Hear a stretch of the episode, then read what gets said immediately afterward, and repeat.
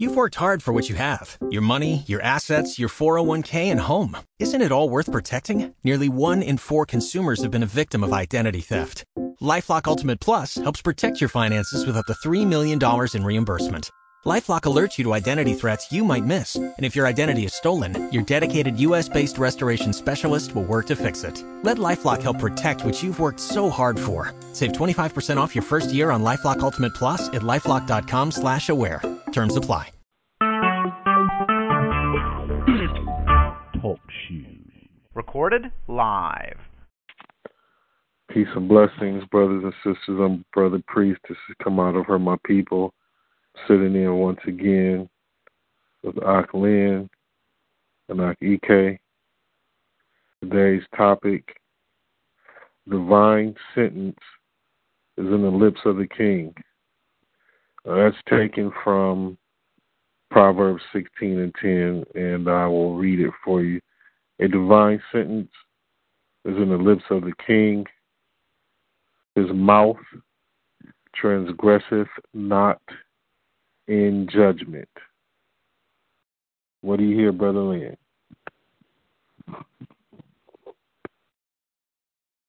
Yes, sir. Divine sentence is in the lips of the king. Well, when you said that, it took me to another scripture that I believe is a support for that. Basically, and I'm paraphrasing, I can't remember where it is right now. Memory's failing me, but basically says that the throne is established by righteousness. So, based on protocol, based on the fact that, if we're to, understand our condition, I think you have to sort of temper what we've experienced on this land, particularly dealing with these other nations and dealing with the people that actually we look at them as oppressors, but they've really been placed over us to carry out the judgments and do that which we would not do. And for all intents and purposes, even though you're dealing with a said incorporated jurisdiction, a government within this beast, the truth of the matter is that, they are sitting in the seat of the king. It's like when you go into these courts. Are you dealing with the court system? Yeah, even though there's a, in this case, in modern day, those would be said administrative courts. These would be the same thing as king's courts from days gone by. And all of these courts, with with the beast being a insular possession of the crown, even though there's a queen sitting on the throne in Britain, it's still a king's court.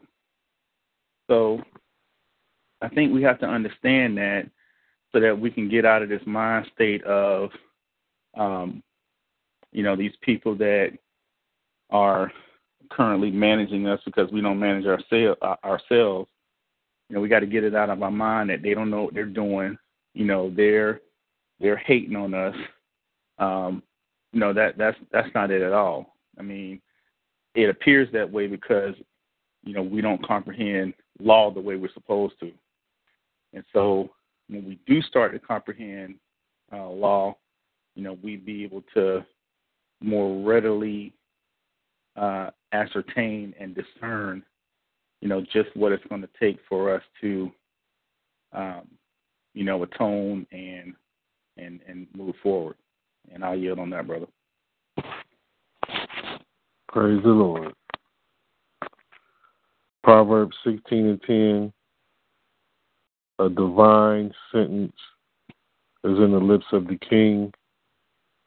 His mouth transgresseth not in judgment. The floor is yours, Brother E.K. Shalom, thank you for that, brother. When I hear that, one thing strikes out at me, and it took my mind to this sort of insight with the scriptures. I feel like there's three major kings throughout the whole scriptures. When I say that, I'm speaking in terms of how King David, King Solomon, and Yeshua. And so that bloodline, obviously, since them being of the tribe of Judah, was the king tribes, but King David was, the king that basically laid down sort of the template of how to rule as a king. Then his son Solomon picked up. Then it was Yeshua who was going to end up carrying the same embodiment, right? So a divine sentence in the lips of the king. His mouth transgresses not in judgment. Divine sentence. If you hear what King David, King Solomon, Yeshua spoke about all throughout the scriptures, their whole sentences was divine. Even more so, what do we equate the word sentence to in law? Those are the terms and conditions as to what your punishment would be. So a king has to oversee the people, obviously. And so he has to be able to understand government law and commerce, to understand that these law, statutes, and commandments are the divine sentence, and if you're in breach of that, there'll be a punishment carried out within those breaching of those laws, those statutes, and those commandments. Therefore, your punishment would be accounted as such. So what was Yeshua speaking of? What was King Solomon speaking of? What was King David speaking of? These were prolific kings. Now, Yeshua obviously didn't finish the work or complete it, but he was essentially the king that we was going to have, that was going to obviously carry the mission of the ancient prophets and the noblemen. So what was he speaking of to the people at that time? Repent, the kingdom of God is at hand. The divine sentence. Because, yes, we can look at the word sentence from a law perspective, but let's look at it for, those of us, who may not be privy to that language like that. The divine sentence. The lips that the words that he spoke out of his lips. He was speaking life as opposed to death. So in the scripture, his mouth transgresseth not in judgment. And if we look at the word judgment, one's ability to make sound decisions, or better yet, in law, a judgment. What does a judgment mean? Something that's ruled upon, a law of order that's ruled upon, based on a particular action or a series of events. So what was he saying? Yeshua was speaking of what? That the kingdom of God is at hand, repent, turn from your wicked ways, all those different things, the message that he was preaching, that I did not come to destroy but to fulfill the law. So he can't be a transgressor if he's coming to fulfill the law. King Solomon set up universities. He had all nations under his subject, as his subjects. Okay, so these are templates that were followed, that were carried on throughout the whole scripture. So you have three major kings that were speaking divine sentences. So this is why Yeshua was raised to be the next king of the Israelites. But unfortunately, it did not, manifest itself for the long run. But nevertheless, the template was still set up. So just like Brother Lin was just mentioning about, and it said incorporated government, about presidents. They essentially incorporated kings. But even still, they still have a divine sentence, because even still, they still have to oversee a body of people. They still have to issue executive orders. They still have to do these different things. But even though they may be transgressing the natural laws of the Most High in their said government, but yet they still are able to not transgress as much as we may think that they do, but they're not really doing it. So, you know, when I see this, I see a lot of I see a combination of how, you know, the position of a king, you know, is something that people, you know, should really kind of really investigate a little bit more to understand, like, how, like, their responsibility is, in a sense, because we look at these words in the scriptures, and people will look at these things from a religious standpoint. And since this book talks about government law and commerce all the time, we don't put two and two together. So somebody who may not necessarily see the scriptures in that light may look at this from a religious point of view. But when you really look at the crux of the matter, how do we understand the works of a king?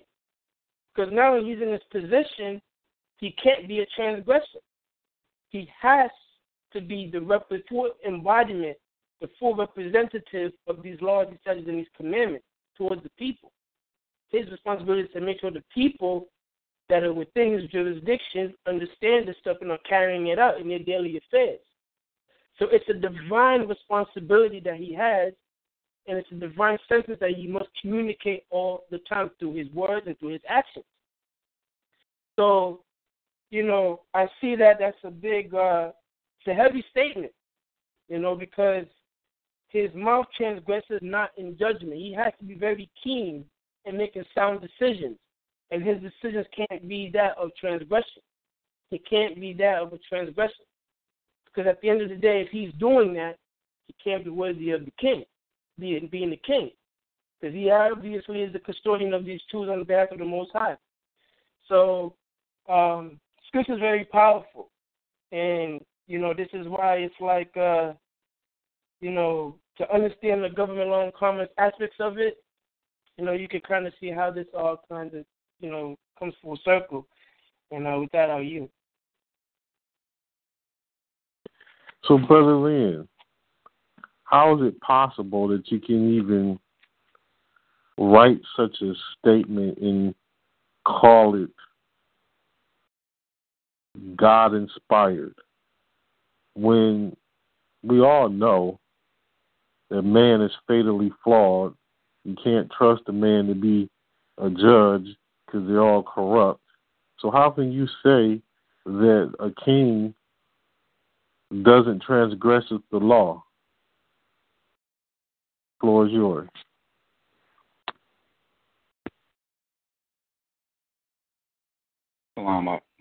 So, you know, what I would say to that is again, we must seek to become fluent in matters of government law and commerce. Because anytime you try to, you know, and you know, I'm going to say this gingerly, anytime you try to dumb down divine precepts in an attempt to convey universal truth, what happens most of the time is that you end up distilling the true idea that you're trying to convey. It's like the true communication that you're trying to foster between yourself and somebody that is outside of you. And so the thing is that, yeah, you know, sometimes when you've been exposed to a different body of information, or you may be further along in your studies. You know, it's a task to, you know, try to continue to, you know, as a conscious that is more expanded. It's a task to try to pull along a conscious that, you know, is not as expanded. But the reason I'm saying that is that I want to set up this whole term, you know, when we're talking about man. Because, see, the thing is in law, man means a completely different thing than it does in common language. And so, you know, if we're trying to use the common language to comprehend these things, it's just more challenging. It's more challenging. And we actually have to work to be able to use the language of law as a common denominator, so we're all, you know, moving, you know, as one, and we're all operating from the same page. So when dealing with the term man, there are certain attributes that go along with that label, you know. And I'm not going to belabor the point on trying to run down all of those, but for one thing, you know, in law actually defines, take for example the term human. There is a lawful definition of human that a lot of people are not privy to, and because of it, because we are operating from a standpoint of common language, you always hear people say, well, you know, I'm a human being, you know, I'm just human. You know, and the thing is that if they really knew what human meant in terms of law, they might not use that term so loosely. And so what I'm saying is that, you know, when you say that man is flawed, that's not really, you know, that's not really enough. That's not enough evidence, and it doesn't hold enough weight for you to discount precepts that are divinely inspired.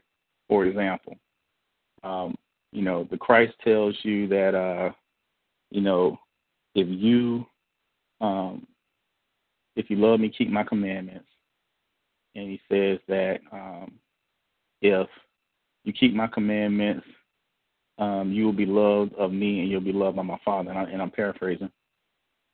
You'll be loved of me, you'll be loved by my Father, and I will manifest myself unto you. So here's the thing. If you're not in a condition, if you're not in a position to actually keep those commandments, you've not yet achieved the level of manhood that is necessary to be able to comprehend what somebody that is in the mind of a king would actually produce, you know. And the thing is that, like, with our people, you know, we have a we have a mind state, and it's really like an attitude that instruction is not necessary.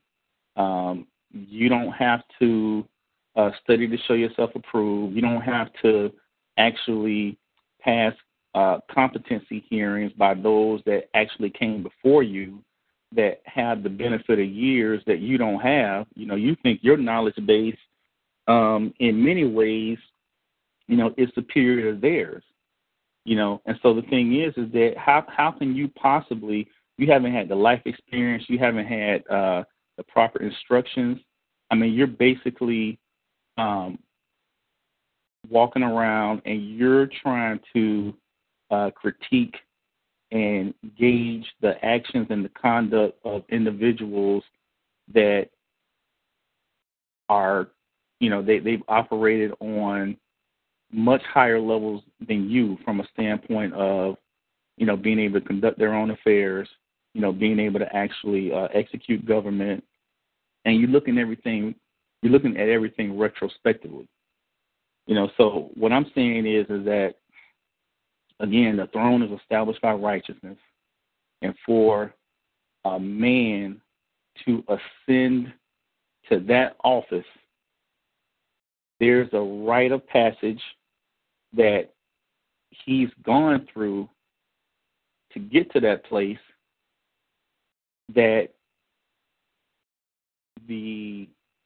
those that have not, you know, had the benefit of that instruction, those that have, you know, not been appointed to that role, they don't have the life experience really to be able to make a proper critique, you know, because again the thing is that yeah, man is flawed. I mean, we're not really that's not really the question before us as far as, you know, do men make mistakes or don't they?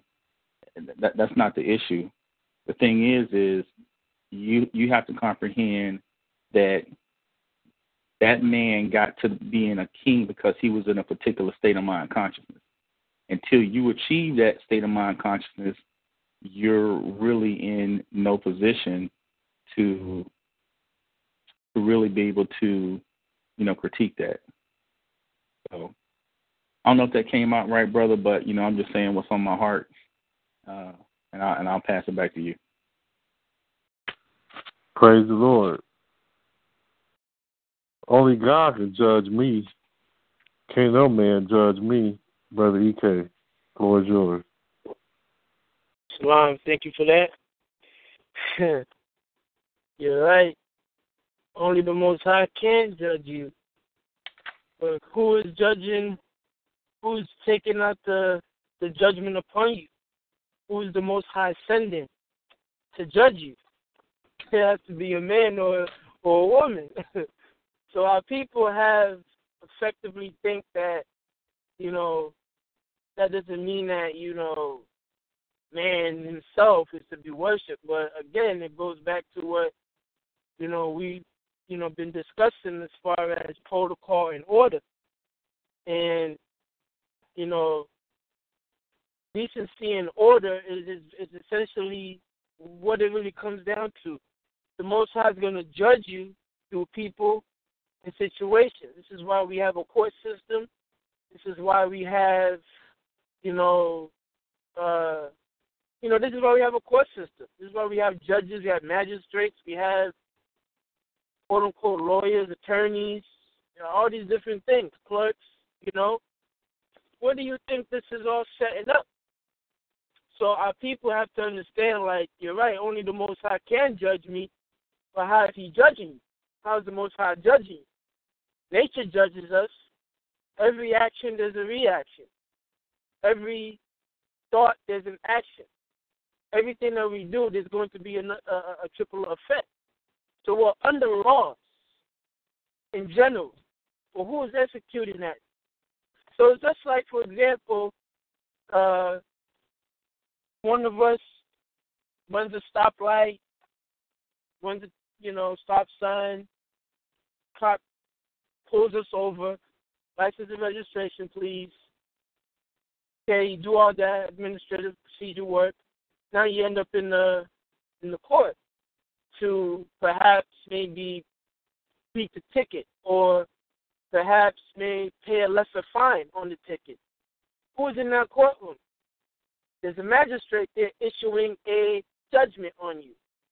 You must pay this XYZ fine or this will happen to you. But what if you get caught drunk driving? You'll be sentenced to some time in the jail, or you may have to do a drug rehabilitation program. Who knows, right? They're all being carried out through a man. So man is not above the law, but they have a responsibility to do the law. So even still, we're still flawed in a sense because we still need guidance. So this is why these commandments exist for our moral behavior and our moral upstanding. So we won't have to always so we don't always have to consciously break, you know, these commandments or try to live above them, so to speak. You know, these are things that are used for our guidance. So we won't be flawed in a way where we won't have to take accountability for our actions. Because essentially, you know, being flawed doesn't necessarily mean that you don't have the ability to, you know, be righteous all the time. You can be righteous, but you can still be flawed at the same time while being righteous. What do I mean when I say that? You see, we make honest mistakes. We're not, quote unquote, perfect, but nevertheless, it's our honest attempt to continuously get better. So, for example, if somebody, you know, has a chronic behavior of, you know, getting traffic tickets, but they're honestly doing what they can to obey the speed limit or park in designated areas, but they're making an honest attempt. Yeah, they're flawed, but they're still working at correct overcoming some of those flaws that they have. So how do we equate that if we're going to rebuild the Most High's government? It's the same thing.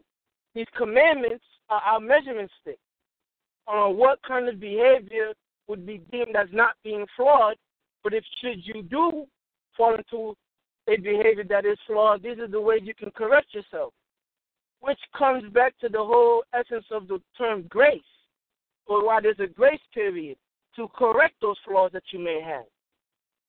So we're not going to walk through this life without making honest mistakes, but it is our sincerity that makes all the difference, you know. So even still, when somebody is in that state of mind of only God can judge me, there's a sort of arrogance that is associated with that, because now you feel like you're above your brothers and your sisters. Well, who do you think is carrying out judgments upon you or against you?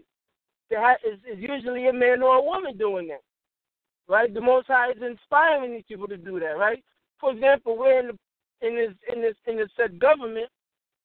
We was brought over here on slave ships. Who do you think did that? You see, who do you think is executing that judgment or that responsibility to carry out that judgment? A man did that, doing that. So, you know, only God can judge me. Yes, only God can judge me. But who is the Most High using to execute that judgment upon you? So that doesn't mean that man himself or woman herself are to be worshipped or to be feared in that sense, but to understand responsibility, protocol, and order. So that's how the Most High works to people in situations. So, you know, like Ak Lin was just mentioning, it's the same thing as the king. He has the authority to execute a divine sentence should he need to. And as doing so, he has graduated to a mentality, a state of mind, consciousness for him to do that. So should the king go out and say, only God can judge me? But nevertheless, he's still subject to the people that he's serving. So should he be in transgression, the people have every right to call him out on it, to call him out on it. So it's the same thing. So no one is above the law, but it's no one is above their brother or sister neither. So this is why it's very important that, you know, the scriptures always making mention that, you know, haughtiness behavior, arrogant behavior, it doesn't have a place in the Most High's kingdom, because you can't be in a state of mind and be an overseer of people in that capacity. You have to be humble. So, you know, it takes higher precedence when one knows this, that not man is the problem. It is the responsibility man has on behalf of the Most High. So this is what we have to understand as a people and make those type of distinctions. Otherwise, our judgment would be, quote-unquote, flawed, because we haven't graduated to that state of mind to understand these things. So it does take time to understand those kind of precepts, but even still, you know, Man is flawed, but he's flawed in the sense where, you know, there has to be a guideline. Because it's just like, you know, a child.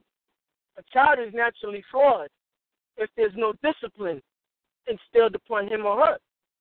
So if they're left to their own devices, of course they will be flawed. But once there is a code of discipline, once there's a measurement stick of how to make sure that their behavior is falling in line with a particular conduct, then they can essentially overcome that flawed behavior that they may have had in the beginning. So it's no different with these scriptures, with these laws, statutes, and commandments. And with that, I'll yield. So, who are you to tell me anything? Who are you to think that you can cast judgment on me? Who is this government, this corrupt government? Who are they to try to tell me anything? As though they don't have any fault. We only got a few minutes left. Ak Lin, the floor is yours. Yeah, that's how it goes. One thing that is consistent amongst our people is we hate correction. But unfortunately, you know, that doesn't stop the judgment from being passed down on you. And that does not present an obstacle to the Most High, because as above, so below. Just as there's order in the heavens, there's going to be order on the planet. And the reason why we even try to notice our brothers and sisters on the necessity and the requirement to be able to correct themselves and clean up their behaviors and govern themselves is so that you don't bear the brunt or have to suffer under that being imposed on you by nature through people and through natural phenomena. Again, order will be maintained, you know, and it's a foolish thing not to be able to recognize that the root of why you have someone that actually even brings that to your consciousness or to your forefront is, one, it's out of love, and two, it's out of general concern for your well-being. You know, you can go back to Genesis. Am I my brother's keeper? Well, yeah, you are your brother's keeper. You know, so it's not a situation in most cases, even though it's taken this way. You know, it's not a situation where somebody is trying to impose ideology upon you. You know, they're not trying to, you know, necessarily subject you to their will. You know, it's really out of a charge that in most cases has been placed on the heart of the individual that is actually trying to bring this point out.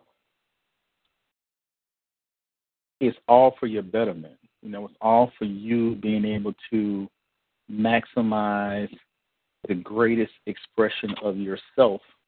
And the way that you do that is through obedience to these laws, statutes, and commandments, and aligning yourself with natural law as summed up in the 613. With that, I yield. You know, if you, the listener, or whoever you may be, were to go to the top of the Empire State Building and tell everybody, I believe I can fly, and decide that you're going to jump off the building because you believe you can fly.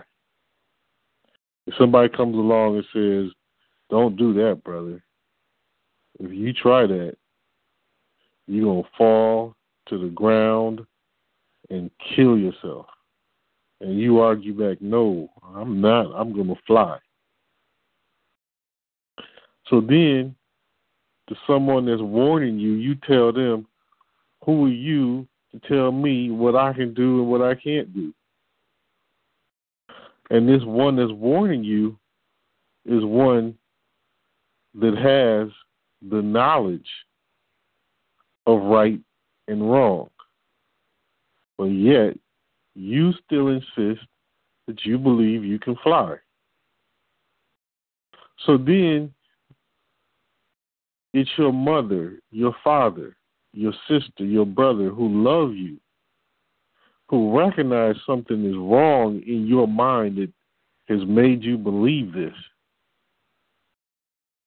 And you still tell them, can't nobody tell me nothing. All of y'all wrong. And you still climb up to that Empire State Building ready to jump off. But yet, your father, who loves you dearly, takes the initiative to take a hold of you and restrain you and remove you from climbing any further to go jump off of that building. And you still steady saying, I believe I can fly. Who are you to tell me I can't? Who are you to say that you're so perfect? The point is,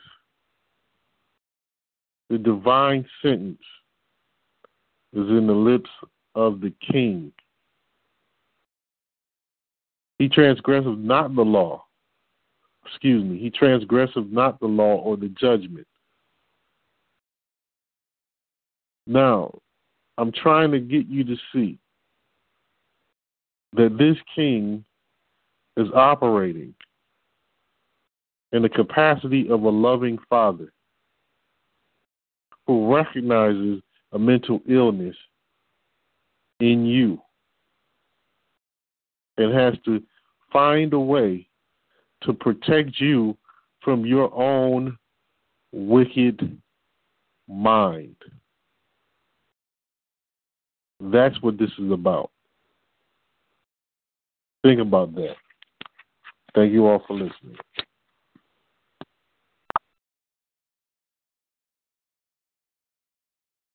Waiting on a tax return? Hopefully it ends up in your hands. Fraudulent tax returns due to identity theft increased by 30% in 2023. If you're in a bind this tax season, LifeLock can help. Our U.S.-based restoration specialists are experts dedicated to helping solve your identity theft issues. And all LifeLock plans are backed by the $1,000,000 Protection Package. So we'll reimburse you up to the limits of your plan if you lose money due to identity theft.